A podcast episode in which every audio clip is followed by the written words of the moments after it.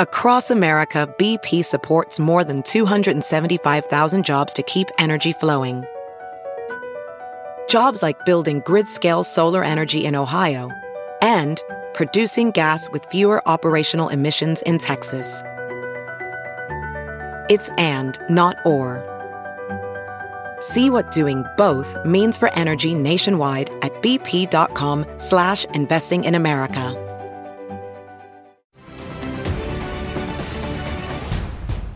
Welcome to Just the Truth.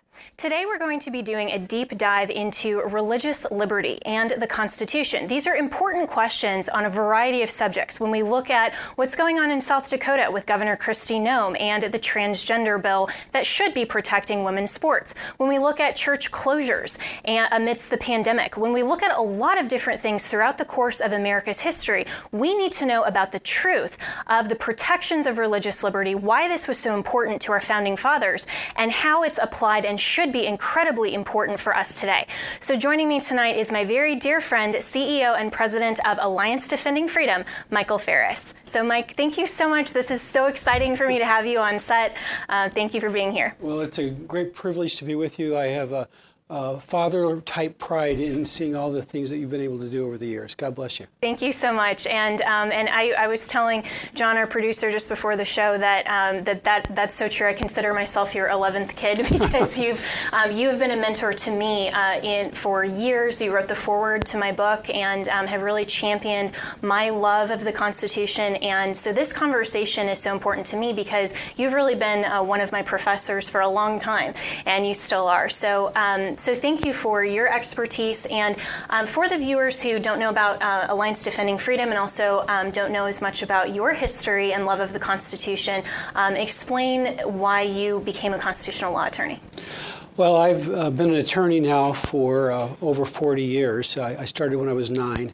And I have been practicing constitutional law for virtually all of that time. I first started a state public policy organization that was eventually called the Bill of Rights Legal Foundation. Then I worked for Concerned Women for America for 6 years. I was the founder of the Homeschool Legal Defense Association and defended the rights of homeschooling families for over 30 years. And then 4 years ago, after, as well as HSLDA, I was the founder of Patrick Henry College, which has the best moot court team in the country by a long shot. And I coached that moot court team to 12 national championships, and I also was teaching constitutional law while being the president and then later the chancellor of Patrick Henry. And you helped me start the moot court team at Colorado Christian University. I did, and they got to second in the nation this year. They did really well. Which, thanks to your help. So, and then for the last 4 years, I was hired away from what I had been doing and became the president and CEO of Alliance Defending Freedom, which is by a good measure the largest conservative/Christian legal organization in the world. We have over 300 staffers with 12 offices around the world.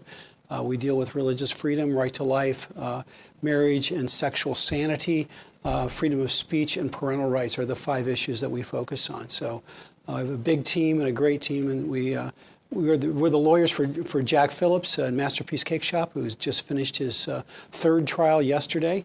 We'll be talking about that soon in the show. That's the way many people know Alliance Defending Freedom. We've done a lot of cases, but that's perhaps our most famous. Yes, and everyone I think is familiar with Masterpiece Cake Shop. And you mentioned Concerned Women for America. I just had Penny Nance on the program, and then you also mentioned HSLDA. I've had Mike Donnelly on the program. So there's so many people who are invested in so many different areas of genuinely keeping conservatism, and I think that's important for a lot of people to know when they're seeing some of the discouragement, perhaps, and experiencing with the Biden administration and all of these things, to know that there are champions and advocates like you and others that are truly focused on these issues. And the first thing that I want to ask you, Mike, is about Governor Kristi Noem out in South Dakota. You are a prolific user of Facebook, and everyone should follow Mike on Facebook, by the way, because you post a lot of your constitutional analysis on your personal page. And one of these has been with Governor Noem and her refusal to sign a bill that would protect women's rights and female athletes in sports. And of course, Kristi Noem has tried to to backpedal her reasons a little bit, but I think people are genuinely confused on this issue because they like her as a Republican, they like her pandemic COVID response. So explain, Mike, the overview of why her rationale is problematic in your view. Sure. Well, first of all, ADF has been defending women's sports for some time now. If you've heard about the case in Connecticut where we are defending the girls who want to play girls' sports in Connecticut. And we're also defending women athletes at the collegiate level in Idaho. So all the female cases regarding transgender males entering into female sports, they're ADF cases. We've also built a coalition. We have 14 state attorney generals already who have backed us in these cases and are working with us. Similar legislation is passed in a number of states. And so when we went to South Dakota, they've started with our model bill on this subject to make it clear that both high school girls and college young women would be protected and they would not be required to compete against men. That bill we expected to sail through. It's a strong Republican state. And she promised to sign the legislation. So we thought, friendly state, great governor, this is going to be terrific. No problem, yeah. Yeah, and she promised when it passed the first chamber, she tweeted out, "I can't wait to sign this bill." And then all of a sudden, Amazon weighed in, the NCAA weighed in, and she started changing her tune. And so basically, she is saying that the correct response to the bullying by the NCAA and by Amazon is to surrender for now, and we'll come back later. Now, when you're still in the game, you play to the end. You don't say, we'll get them next year until you've lost. She is preemptively surrendering, and this will be disastrous for girls' sports all over the country. If they can get one Republican governor to give up, they will bully the rest of these people unmercifully. Wow. And so we absolutely must win this one now. Yes. So she's we appreciate her past stance, but she needs to keep her original promise. Absolutely. And I want to follow up on that when we come right back here on Just the Truth. Have you heard you can listen to your favorite news podcasts ad-free? Good news. With Amazon Music, you have access to the largest catalog of ad-free top podcasts included with your Prime membership. To start listening, download the Amazon Music app for free or go to amazon.com/ad-free news podcasts. That's amazon.com/ad-free news podcasts to catch up on the latest episodes without the ads. Welcome back to Just the Truth. We're continuing our conversation with Mike Farris, who is the CEO and president of Alliance Defending Freedom. So, Mike, before the break, we were talking about the legislation that should be signed in South Dakota, and I didn't actually know that this was model legislation that ADF has passed already in how many states? Well, it's passed in this basic form in Mississippi. A prior version was passed in Idaho, and it's being considered in many states. It passed the Arkansas legislature this week. I was there. Actually, it was earlier this week. Time flies, and it has not yet been signed by the governor. And so. So it's going in many states, and so the idea that we have to go off and build this coalition, that's our current excuse. We need to build a coalition. The coalition is there. We've built it, and yet she's ignoring us, ignoring our efforts to help, and she's just caving into bullies. I mean, this is really, really serious. While the Democrats are pushing the most egregious forms of everything they can think of in HR 1 and in the Equality Act. They're being bold. Republicans are timidly responding to things that should be very basic. And Republicans need to understand if they want our people to support them, they need to deliver the goods. They need to actually stand strong and stand up to these bullies. I mean, we simply cannot let Amazon set the social policy of this country so they turn people into these compliant consumers that just hit the button and reorder some more stuff from Amazon while they govern the country. No, we need to have bold patriots who will stand up for what's right. Absolutely. And I'm so grateful that you're doing that. And so, you and Kristen Wagner, who's another ADF lawyer, she's been engaged on Twitter with us, and of course, Kristi Noem put out a pretty lengthy excuse in, I think, your and my view about why she is sending this back to the legislature for some corrections. And she also went on Tucker Carlson's show last night, and she had this as her reason for sending it back. I want you to respond to this. the bill the way that it is today, and then also, but it wouldn't solve the problem, and that's the real issue. As I looked at the bill and examined it, and have been discussing with legal scholars for many months on how to protect women's sports, this bill would only allow the NCAA to bully South Dakota, and it would actually prevent women from being able to participate in collegiate sports. So what I've done is I've asked the legislature through a style and reform. I'm sorry to interrupt, but just for our viewers, I'm so sorry. The bill. Can you just back up for one second for our viewers who haven't followed this as closely? How would this bill prevent women from playing in South Dakota, if you would? Because what it would do is it would put a law on the books that would allow the NCAA to take punitive action against our state. And we're a small state, Tucker. We've had to fight hard to get any tournaments to come to South Dakota. When they took punitive action against us, we would have to litigate. And legal scholars that I have been consulting with for many, many months say that I would very likely lose those litigation efforts. So, Mike, she's saying that this is going to result in litigation. Oh, no, we have to send this back for style and form. Your response? Well, first of all, she says she's been consulting with legal scholars for many months. She doesn't name them. The people who've been litigating these for many months is us, and she has not been consulting with us. If you really want to, you're a Republican, you want to know the truth, ask the people who litigate these cases. Secondly, a couple of weeks ago, she was in favor of this bill. So she's been consulting with these legal scholars for many, many months. Why was she in favor of it 2 weeks ago, 3 weeks ago, and now all of a sudden she's against it? Did the legal scholars change their minds? What happened? She doesn't explain that. And let's be clear about whether women could play. Women will be able to play, and no men will be able to play in South Dakota if this bill is signed in its original form. What she's talking about is being able to host tournaments. That's tourism dollars that she's interested in, not sports opportunity.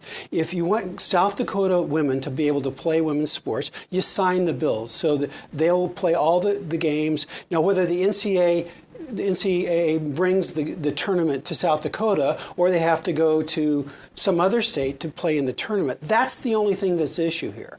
And I think that we need to be able to stop what's, in any other context, what NCAA is saying, it would be called bribery, saying, we will not give you money unless you take official action in this context. It would be considered a bribe. Now, I've checked. It does not appear to be meet the bribe standard in South Dakota. But morally speaking, that's what's going on.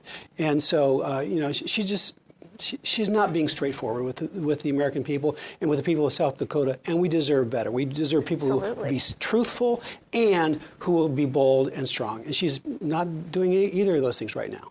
And I appreciate you calling this clearly, because we as conservatives need to be interested in conserving the truth and making sure that we're advocates for our rule of law and for ethics and equity and all of these genuine principles that are at the root of the biblical worldview of our country. And a lot of people that I've seen in response to the Facebook posts that I've made and even on her Twitter feed, they're saying, well, we don't need to be divisive in the Republican Party right now. We need to go for the issues that really matter. And so what's your response to people who say, well, we shouldn't call out Kristi Noem because she's a Republican? Well, if this issue doesn't matter, not much matters. Because the ultimate question here is it okay to believe that there's a biological difference between men and women?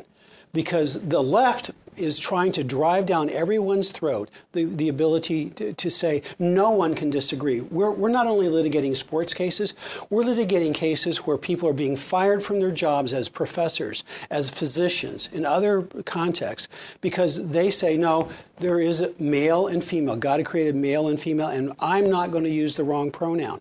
I'll call the person by their whatever first name they want to be called, but I'm not going to use the wrong pronoun because that requires me to deny the reality of God's creation.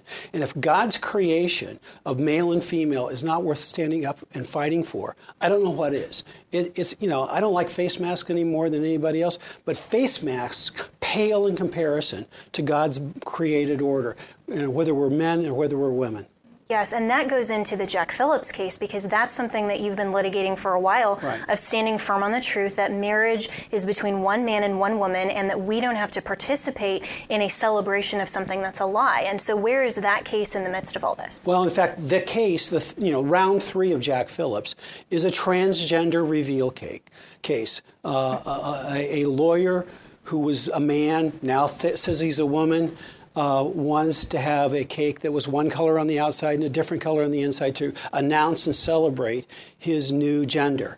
And, Jack Phillips will sell him any number of products, but he will not create for him a message, because it was clearly a message cake.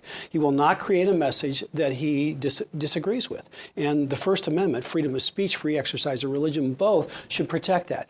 But if Kristi Noem gets away with this, Jack Phillips loses this, because if they can be compelled to let men play sports, Jack can be compelled to declare this message.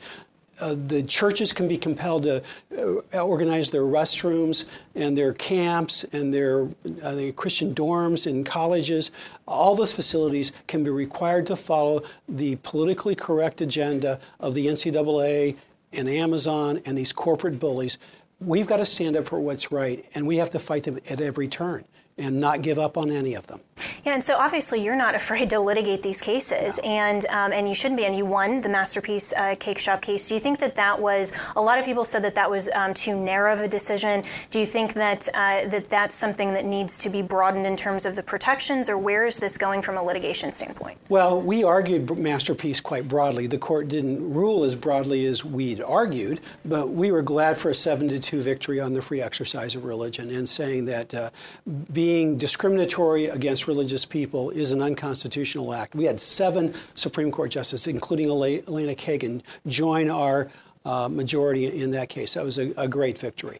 Now, we have other cases. We have the Baronelle Stutzman case pending before the Supreme Court right now, and she's the florist from my hometown. Her trial was in Kennewick, Washington. I graduated from Kennewick High School. Her trial involves her store in Richland, Washington. My family's owned a Christian bookstore in Richland, Washington until just recently, for decades. And so to say it hits close to home is the understatement of the century. Baronelle served a man who was involved in a same-sex relationship for years, with doing floral arrangements for him. But when he wanted her to do her wedding, she took his hands in hers and said, "Rob, you know that I love you. I'll do almost anything for you, but to celebrate your wedding with you would require me to deny my Lord." And Rob said, "Fine." He expressed no ill will. She went to the florist that she recommended, but the ACLU got a hold of it, the Attorney General of the state got a hold of it, and they've been after Baronelle for close to, 7 or 8 years now. And so that case may be the case that's been pending at the Supreme Court for a couple of years now, may be the case that the court takes up to clarify this issue once and for all. They could do it through the Fulton case out of Philadelphia that's already been argued. But all these things are damaged by what's going on in South Dakota. If we give up, the damage is very, very difficult to overcome. And so, Mike, if you were writing this Supreme Court opinion, and I've been a strong advocate that you should be sitting on the Supreme Court, we would be in a lot better position. But if you're telling the justices, here's the rule, here's the test, what would you like to see come from the Supreme Court? Well, I would like to see that the freedom of speech and the free exercise of their religion both protect, in the Jack Phillips and Baronelle Stutzman kind of cases, both protect the right of people to not deliver messages, not participate in ceremonies that they don't agree with. That's on that side of it.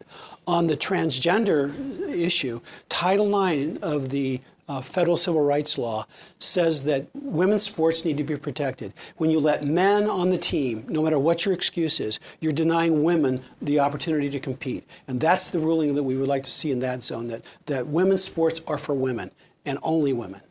Absolutely, and the only way that you get there is to litigate some of these cases. And so Kristi Noem should say, hey, have at it. We've got great lawyers at Alliance Defending Freedom who are willing to protect the integrity of this legislation and protect the integrity of women's sports. And when we come back, Mike, I want to have a broader conversation about religious liberty, the history and the context. There's no one better than you to explain it and to talk about that in context, especially for churches. So we'll be right back with more of Just the Truth with my good friend Mike Farris, the CEO and president of Alliance Defending Freedom.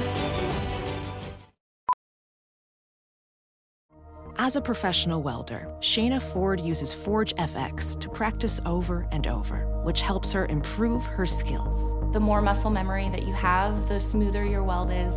Learn more at meta.com/metaverseimpact.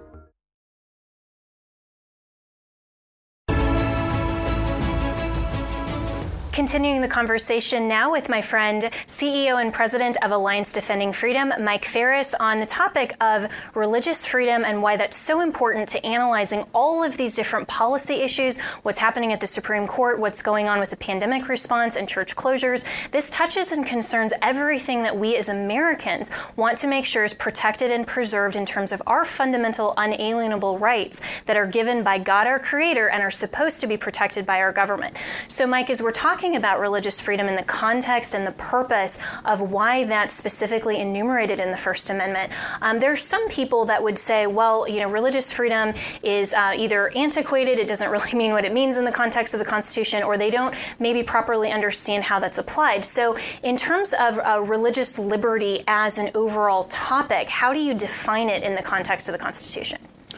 Well, there are two religion clauses in the Constitution. The one that most people are most familiar with is the so-called separation of church and state, really more properly called the Establishment Clause. And that clause deals with how much religious activity can the government do without crossing the line.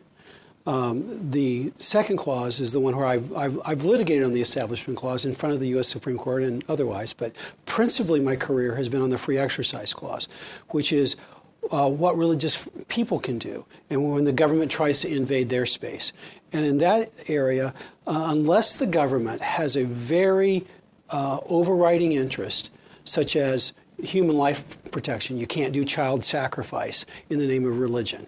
If the government has an overriding interest and there's no reasonable alternative that is less restrictive on religious freedom, then people can obey God rather than man. So if for example, when our family started homeschooling our kids 40 years ago approximately, we're violating the law of Washington state. We believe that God required us to teach our kids at home. And so the question is, did the government have a compelling reason to stop us? The answer was no, because the government's interest was that our kids become literate and self-sufficient, and we were able to prove more overwhelmingly that our kids were doing very well on both literacy and self-sufficiency and other academic measures. And so I litigated homeschool cases for over 30 years using religious freedom and won virtually all of them ultimately because we were able to show that religious freedom was not incompatible with the legitimate goals of the state, but but some of the other goals of the state weren't all that legitimate. So the basic answer is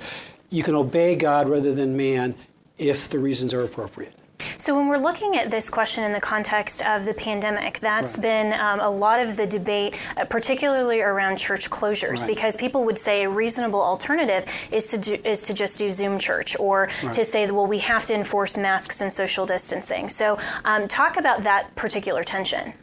Well, the cases are currently being decided in a less than ideal environment because of a decision by the United States Supreme Court in 1990 called Employment Division versus Smith.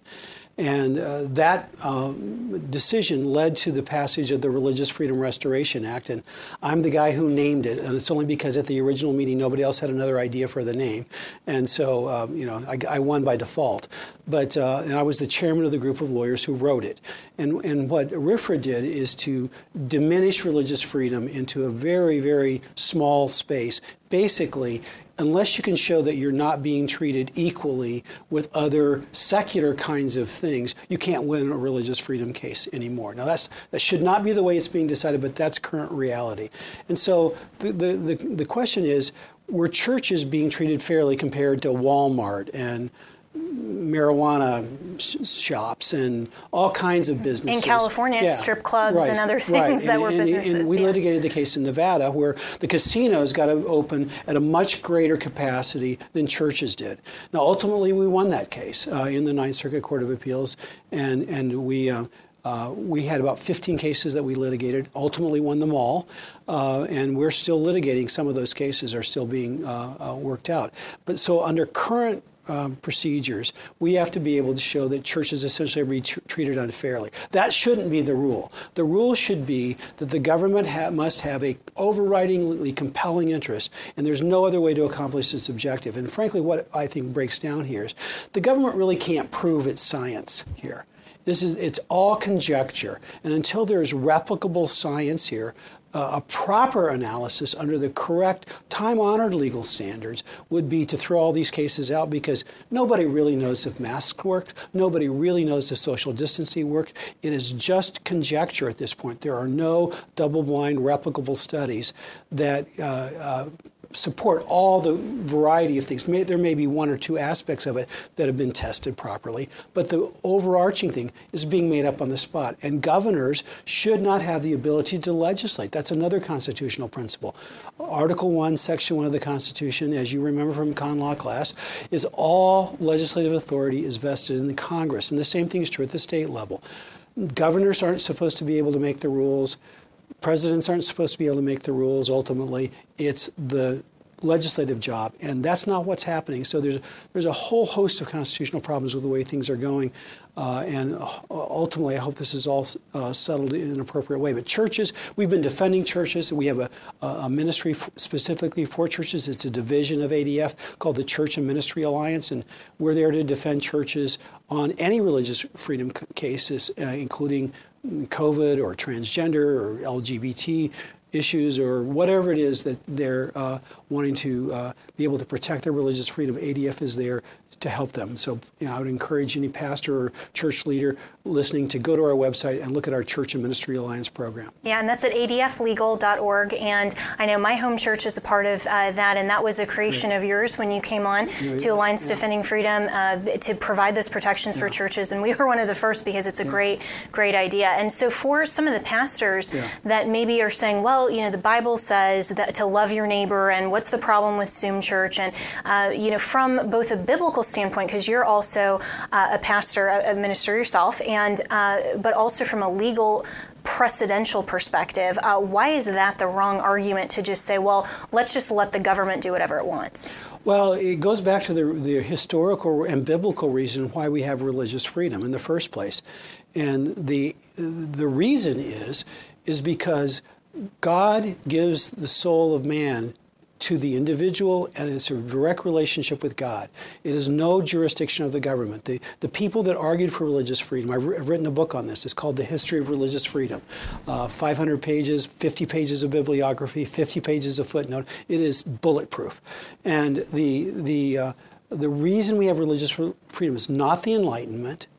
It is ordinary believers who stood up for the principle that my relationship with God is between me and God. The government has no role. And so it's a lack of jurisdiction. The government is not assigned the role either in the Bible, the Constitution, the common law, anywhere you look. The government doesn't have a role in what goes on in church or in the soul of man. And so the whole area of religion is beyond the competence of government. That's why we set it aside. The same thing is true about newspaper reporting. That's another First Amendment principle. Or television, this venue. The idea that the government could shut down television news or, the Washington Post or the New York Times during a pandemic, that's crazy talk because that's a freedom. Well, so is religious freedom. If you want the right comparator, you look at the New York Times offices, you look at the television studios. Did they shut the television studios down? No, they didn't. And so they shouldn't shut the churches down either because one's a First Amendment activity, the other's also a First Amendment activity. All of them should be able to operate. And, if churches want to, if they live in if they've got a elderly congregation, if they, if they want to do social distancing, the issue isn't what churches should do. The issue is who decides what the churches should do. I'm currently an elder at our church at Cornerstone Chapel in Leesburg, Virginia. And, our elder board and not the governor of Virginia should decide the policy for Cornerstone Chapel. And we have done some common sense things. We just don't think the governor should have the jurisdiction to decide these issues. We should decide. Absolutely. And so with that, that's only the perspective and only the protected right that we have in this country because of religious freedom. Right. So contrast that to maybe some of the other countries where there's persecution of the church, because there's another idea that's out there that says, well, with persecution comes refining of the church, and we should allow all of this and not stand up for religious freedom because then that will purify the church. Well, ADF has offices all over the world, and we have a particularly large influence and a number of cases and lawyers in India, where religious persecution is extremely difficult right now. I can tell you right now that the persecution does have a refining effect on the church. I will also tell you those people want religious freedom. And the idea that we wouldn't want it. I mean, this, where the Spirit of the Lord there is freedom, the Word of God tells us. The idea that people want that kind of thing so it can be refined, it just doesn't bear up under experience. And maybe, you know, somebody who visits one time, may get a wrong impression. I've been working on this as a lawyer, litigating these cases and helping others who are litigating these cases for about 30 years now, including I spent 11 years with international group out of Switzerland called Christian Solidarity International. I was their international vice president. Christians aren't inviting persecution. They want freedom everywhere. And all people want freedom everywhere. I mean, the UN Human Rights Charters, the Universal Declaration of Human Rights, declares freedom as an unbelievable right. That's, religious freedom is at the bedrock of all freedom. Without religious freedom, we really don't have freedom at all, and we certainly don't have America. And so would you say in the last just about 30 seconds we have here that religious freedom is one of the rights that is going to be the most challenged in the current administration? Or is that something that we're kind of looking at some other parts and contexts overall? I think that's the one that they're probably going to take on more than anything else. And we can, expand on that, but they are taking dead aim at it in the Equality Act and many other contexts. And including Dr. Rachel Levine, who is now, the head of Health and Human Services. Yes. I want to ask you more about that. When we come back, I'm talking with CEO and president of Alliance Defending Freedom, Michael Farris, who has done a lot of work on religious liberty and why it's so important to make sure that we are making the government do their job to preserve and protect our freedom and liberty. We'll be right back. Welding instructor Alex DeClaire knows firsthand how VR training platforms like ForgeFX can help meet the demand for skilled workers. Anywhere you go look, there's going to be a shortage of welders. VR training can help welding students learn the skills they need to begin and advance in their career. The beauty of virtual reality is it simulates that exact muscle memory that they need. Explore more stories like Alex's at meta.com/metaverseimpact.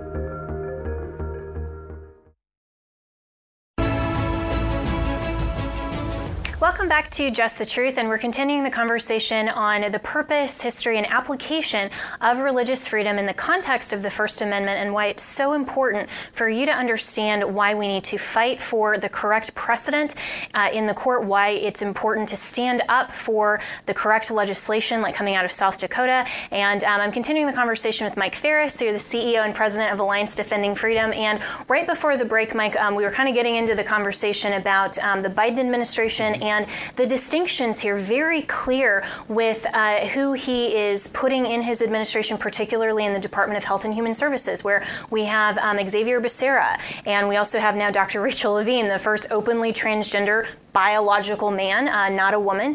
And you have some history with Becerra and that whole tenor of coming out of California. So I want to get your view on the NIFLA case, why that was important, that you personally argued, and what you think those appointments and those types of appointments signal from the Biden administration. Well, Secretary Becerra was Attorney General Becerra when I argued NIFLA versus Becerra in the Supreme Court in the spring of 2018.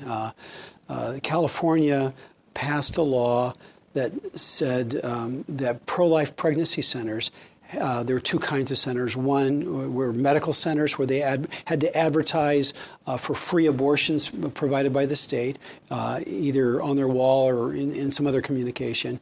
And the non-medical centers had to give a different kind of disclaimer that was basically both of them together aimed at putting the pro-life pregnancy centers out of business. That's what they were really trying to do. And California, in its briefing, celebrated its progressive agenda. This is what Becerra puts before the Supreme Court of the United States, saying this is a progressive, wonderful thing that we're doing of shutting down these alternative voices. And Justice Kennedy, who's been pretty progressive himself at times, wrote a concurring opinion in the case that we won 5-4, just lambasting California's so-called progressivism. And so we, he said, freedom for our differing views is extraordinarily important. And what California is doing here is stifling dissents, stifling alternative views. Justice Thomas wrote a masterful majority opinion in that case. And so I was, thrilled to have been able to win that. We won 5-4, so that was... I'd like to think that I helped by the moot court prep that I got to participate in. So you, I'm sure, was great. Yes, that was wonderful. And I had a lot of moot courts. But in any event, you can't find somebody that's more opposite of what we had with, Ben Carson and now to Becerra. Ben Carson saves babies' lives. Becerra celebrates his progressive nature when he's not only, advancing the right to have abortion, he's shutting down people who are trying to simply give people an alternative. That's his progressive values. And that goes with the Equality Act. The Equality Act probably is the biggest attack on religious freedom. And again, one of the reasons goes back to the Religious Freedom Restoration Act, which I know because I helped write it. RFRA says it sits on top of all federal law and provides, essentially a quasi-constitutional defense for any federal action unless the Congress goes in and says, in this particular area, religious freedom is not going to be protected through RFRA. Well, that's what the Equality Act does. In the whole area of sex and LGBT, both abortion-related issues and LGBT-related issues, anything to do with that sector, religious freedom is thrown out entirely insofar as RFRA is concerned. And so they're taking dead aim at religious freedom because that's what's going on here. And so you have to say, no, is the Equality Act about giving people opportunities to do what they want to do? No. LGBT people have all the opportunities, all the services they need from people who are willing to provide them for them. This is about punishing people who don't want to participate. And that's entirely what it's about. It's not services, it is punishment and stifling dissent. And so taking religious freedom out of there, otherwise why would you take religious freedom out? If you're just trying to get services for people who need services, you don't need to stifle religious freedom. But if you're trying to punish people, that's exactly what you do because that's the core purpose of the Equality Act. And that goes right along with cancel culture and what we're seeing in so many different ways to try to stifle the liberties and freedoms of people who disagree with the current trend and the current government. And so even with things like the Biden administration putting people in place like Becerra and putting these types of executive orders that are out in just the first couple of months of his administration, for people who want some encouragement, I think, what are ways that people can get involved before potentially they need Alliance Defending Freedom, but what are some ways that the average individual can participate? Well, the first thing I would say generally is people need to get together and form coalitions and work in concert. There's so many times we think that we can do things alone. And so I would encourage you. I just spent some time in Florida with a man who's motivated to organize his county to take back his county for right-thinking principles. And I encourage people to do that kind of thing because it's, yes, we should write letters. Yes, you should call your congressman. Yes, you should call your city councilman. Yes, you should vote for the right kind of people. Yes, you should volunteer for campaigns. Yes, you should donate to organizations that are fighting the right kind of causes, both politically and legally. But you need to get together and you need to start some stuff. And if you're just taking back your city, you're doing a big thing.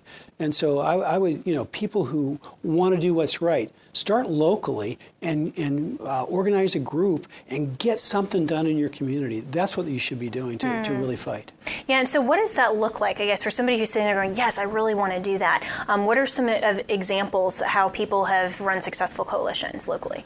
Well, I mean, I saw you. The way we got to know each other is we were going back and forth on Facebook, and you said, well, why don't we go teach people, yes, about these constitutional issues? I said, well, Jenna, you go organize the conference. If you get at least 500 people, I'll come and teach it with you. Well, you challenge accepted. You brought 750 people. It was one person. You got 750 people to come, and you and I taught them for a couple of days about the Constitution. And 2,000 online. And 2,000 live streamed. Yeah. So and thanks to my dad. Shout out to my dad. That's what one person can do. And so people need to be able to organize things and work together. Get your pastor involved, You know, go ask your pastor if you can be the civics representative for your church and gather good information from groups like Family Research Council, from ADF, from Concerned Women for America, from Heritage Foundation, and take that to your pastor and get snippets of that to people in your church. That kind of thing anybody can do. Absolutely, and that sounds a lot like a lot of these other organizations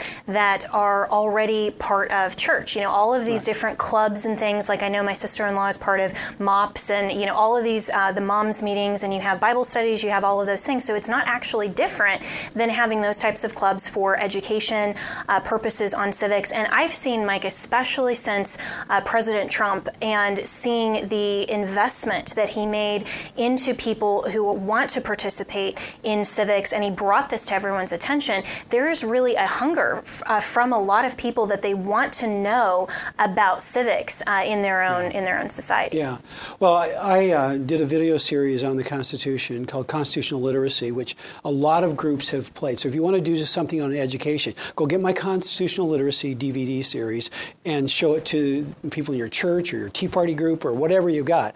That'll work. I'm working on a civics curriculum right now to be able to do that as well. But yeah, people need to know both how the government works and should work, and they need to know the issues. That's part of what I'm going to do, is teach apologetics about the issues. That's fantastic. So people need to study and they can learn. And it's really important that you dig in and get something done. And no better teacher, I will tell you from my own personal experience, than Michael Farris. So definitely get all the resources, his books, all of those things. And we're going to be right back to address one more topic with Mike Farris here on Just the Truth.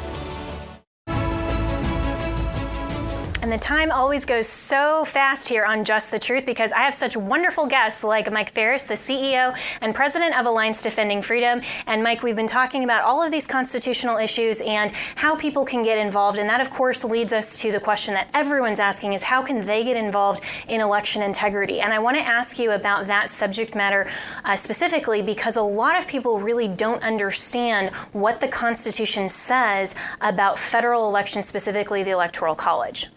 Well, the Electoral College is governed by the provision that gives exclusive authority to state legislatures to make the rules for picking the electors. And so that means for presidential elections, effectively.